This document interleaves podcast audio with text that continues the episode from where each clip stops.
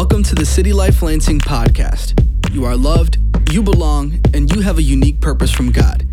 You can connect with us at citylifelansing.com. You belong here. Here's today's message. How we doing this morning? We doing good? God is still on the throne. He's still good.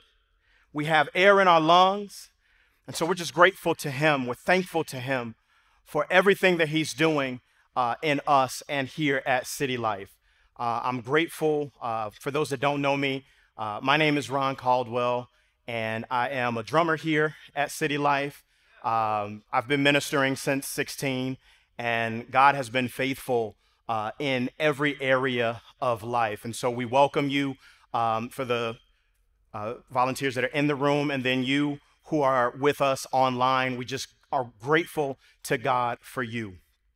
We are in our dream series, uh, and we're talking about dreaming so big that God takes notice. Now, today I want to walk uh, through the scriptures, and we're going to talk about what happens when the dream is so big, so far reaching, uh, that God Himself must give it to us and sustain us through it. Last week, Ryan talked about uh, God's timing and that we need to be content in our lane and enjoy the season of simmering. Today, I want to I want to take a step further and talk about Joseph and what happens when a God sized dream has God sized detours. God sized dreams and God sized detours. Our introduction to Joseph is that of favoritism by his father and his, the hatred of him by his brothers. Joseph was the son of Jacob or Israel, and he was born to him by Rachel. Now, for those of you that don't know, if you are not familiar with the story, Jacob had multiple wives. Rachel happened to be his favorite. And so, with that, the son that he had with her, he showed favoritism to him. And with that, he gave him a robe of many colors, which typically was symbolic of the privilege of the firstborn. So you can see how that could make his brothers feel a certain way. To add insult to injury, Joseph had two notable dreams that he shared with his brothers and with his father. The first is found in Genesis 37 and 7. And he said, There we were, binding sheaves of grain in the field. Suddenly, my sheaf stood up, and your sheaves gathered around it and bowed down to my sheaf. Interesting. Then the second one is found in Genesis 37 and 9. Then he had another dream and told it to his brothers. Look, he said, I had another dream, and this time the sun, moon, and the 11 stars were bowing down to me. So his father kind of rebuked him when he heard that. And then his brothers only increased their hatred of him the more. His brothers were jealous because of the dreams that he had, but his father considered them. So, where am I going with this? What does this have to do with having a God sized dream? How does this play into dreaming so big that God takes notice? Sometimes the dream is not born from us, sometimes the dream is born from God and given to us. Now, let me qualify that. In Nehemiah, Nehemiah had a passion for rebuilding the walls of the city. And so Nehemiah out of his burden, gathered together, he had the favor of the king, and he was able to go forth and rebuild the walls. But then there are those dreams where angels come. The Bible says that the angel of the Lord came to Mary when she was going to birth Jesus and get, told her that she would birth a son and they would call him Emmanuel, God with us. And so there are some times where we have a dream that's born out of a burden, and then that dream be- comes into fruition, like that of city life, where we have a burden for the city and we want to see the city redeemed. And then there are those dreams where late at night you're not able to sleep and you're wrestling with God. And God begins to give you a dream. God gave Joseph a dream, which we know were prophetic. And so we have the ability to look back and we can see what's happening, but he didn't know that. He wasn't aware of what was happening. And God gave him this dream because he wanted to give him a grand destiny. In Jeremiah 29 and 11, we see that God has a plan for us. For I know the plans that I have for you, says the Lord.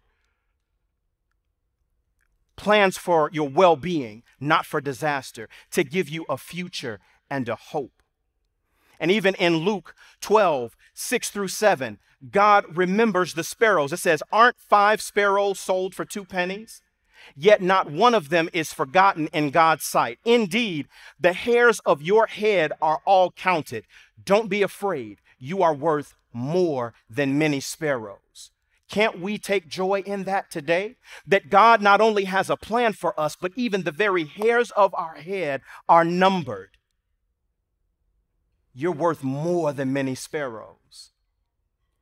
And indeed, that plan, that purpose that God is giving you is one of an expected end. We'll see how that plays out. Joseph didn't know it at the time, but he would have many unexpected detours before he got to his destiny.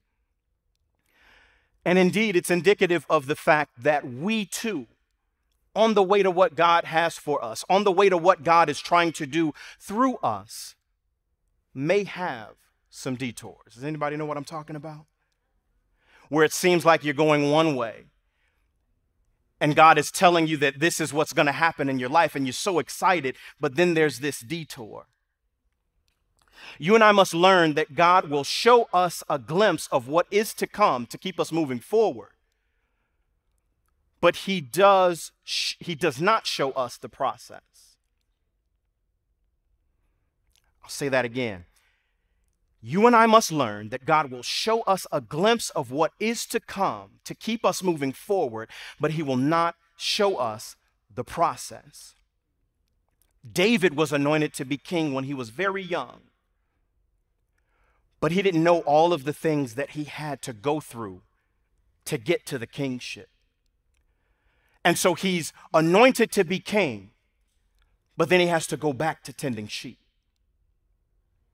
He has a king's anointing, but he still has to go back and serve.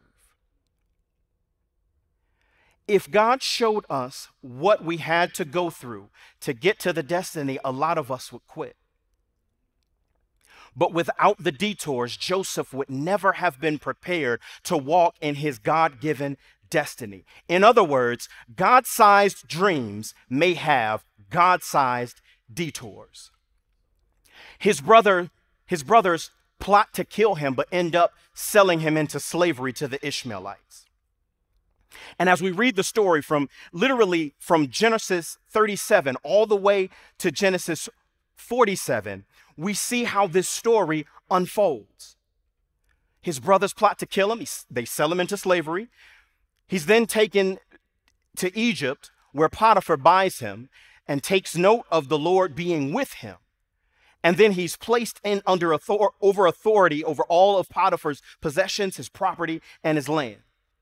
Potiphar's wife then tries to sleep with him, and when he does not, she lies on him, and then he's thrown into prison. This is reading like Maury, isn't it? Then after that, after he's thrown into prison, in prison, God is still with him and he earns a good reputation with the warden and the prisoners and is placed under Joseph and all of the, the warden uh, the warden, the prisoners, everything is placed under Joseph's authority while he's in prison. And see, when we love God, we do not need to be told to avoid sin. We instinctively hate it because we do not want to pierce the heart of God or the one who chose us and set his affections on us. So, going back to Potiphar and Potiphar's wife, that, that scripture is found um, and I don't, I don't have that. I'm not going to put that up on the screen. But in Genesis 39, 8 through 20, we, we see this story and how it unfolds where she's trying to sleep with him. And he thinks about all of the things that he would lose out on. He thinks about God at first, and he thinks about all of the, the sin that and what that would cause. And then he thinks about all of the things that were under his authority because remember, he had the trust of Potiphar. He had the trust of him and he was over his possessions and over his land. If he would fall in that sin, he knew that he would lose all of that. But still, God had a purpose and a plan for him in the midst of it. And that's where she still lies on him. He still gets thrown into prison. And even in there, God is with him and he still has everything under his authority. While he's in prison, he interprets the dreams of Pharaoh, eh, Pharaoh's cupbearer and the baker. The baker gets killed, but Joseph still interprets the cupbearer, and the cupbearer lives. And then Joseph tells him to remember him, and he forgets him in the process. That's very important. Stick a pin there. So he forgets him, he stays in jail. Later on, he gets out of jail and is exalted in Pharaoh's house and over the land of Israel. When he was with his father and his brothers, he was approximately 17 years old. When he came into service with Pharaoh, he was 30. And so 13 years passed when God gave him the dreams and when he actually came into his destiny. Why is that important? Because allowing God's plan to come into fruition brings maturity, it makes room for forgiveness, and it provides restoration. Jo- just as Joseph said from Pharaoh's dream, the seven years of abundance. So in, in the dream, he, he has this dream. He, he's not sure exactly what it is. And when Joseph interprets it, he lets him know uh, through, from Genesis 42 all the way up to 45. He lets him know it, that there's going to be seven years of abundance and there's going to be seven years of famine. And they both come to pass. God's dream for Joseph ends up bringing his family to him after two years within the famine. And then after that point, Joseph reveals who he is to his brothers, and they're afraid of him. Joseph then shows his maturity in Genesis 45, 4 through 8, where he says, Then Joseph said to his brothers, Please come near me. They came near, and it says, I am Joseph, your brother. He said, The one, the one you sold into Egypt. And now don't be grieved or angry with yourselves for selling me here, because God sent me ahead of you to preserve life. He connected the dots of his life and was able to see God's hand in his life every step of the way. If I say nothing else to you, if I say, if you hear nothing else that I've said, remember, nothing just happens. I wanted to recount the story so that you could understand what was happening from top to bottom.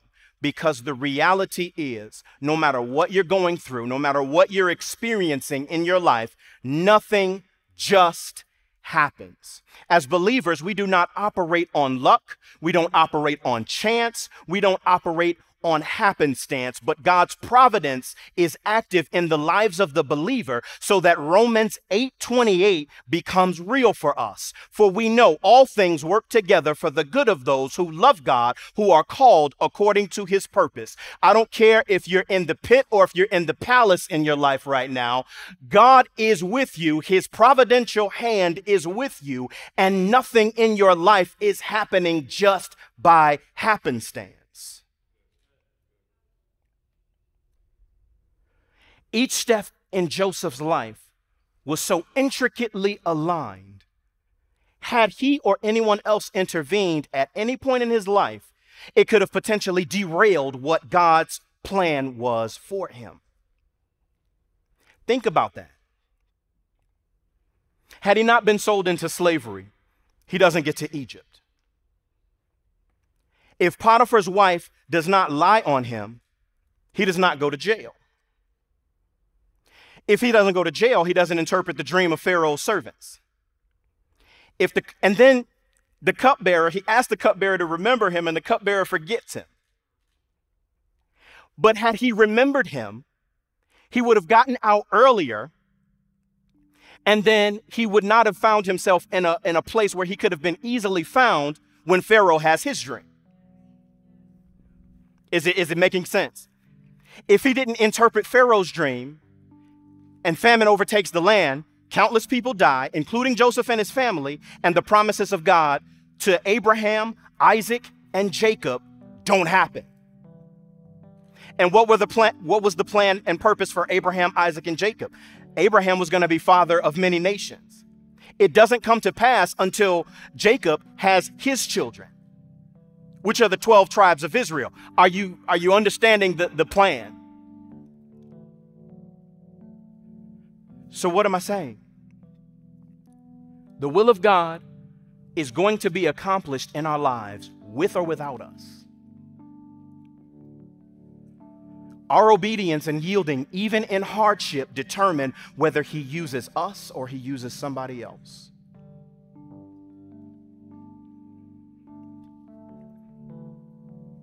I'm going to say that louder for the, for the people in the back. Our obedience and yielding, even in hardship, determine whether He uses us or someone else. So, what does that mean? It means that you need to thank your haters just as much as you thank your cheerleaders.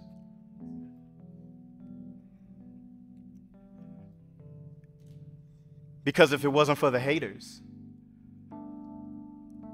we wouldn't understand truly the plan of God in our lives. Those haters build character. Are you going to cuss them out? Or are you going to lean in and listen? And then love them in spite of how they treat you.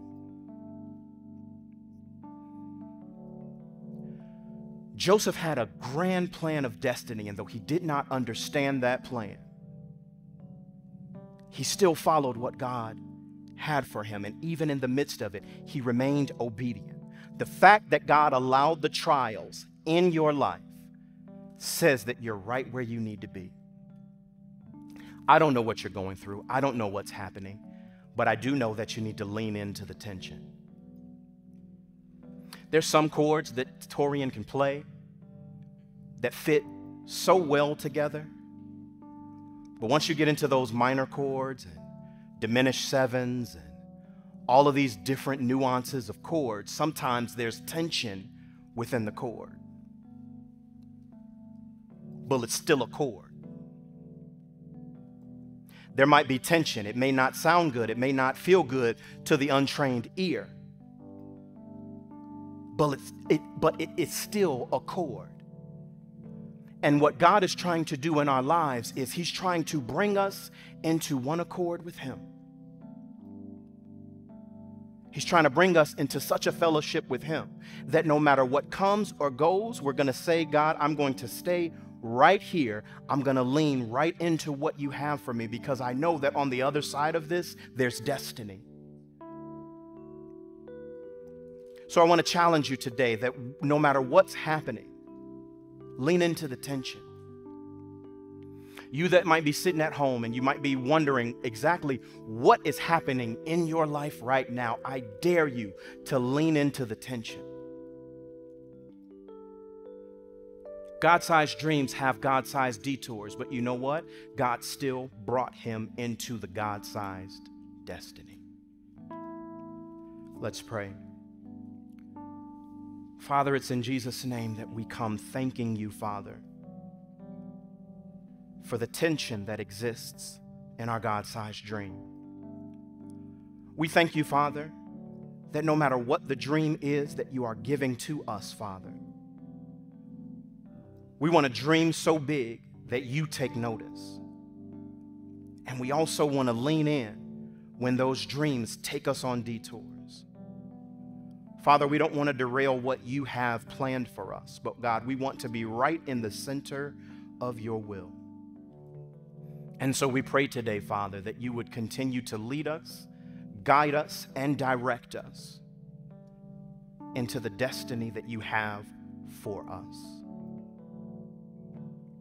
We thank you, we praise you, we give you all glory and honor. In Jesus' name we pray. Let every heart say amen. Amen. Thank you so much, City Life. I appreciate the opportunity to share with you. I, I, thank God for you. We'll be back next week on Sunday, 10 a.m. and 11:30. All races, all faces, all ages, you belong here. We're going to keep loving the city one life at a time, and we won't stop until He makes all things new. God bless you. Have a great day on purpose. Thanks for listening to the City Life Lansing podcast, loving you and loving the city one life at a time. To get connected, learn more, and invest financially, go to citylifelansing.com. You belong here.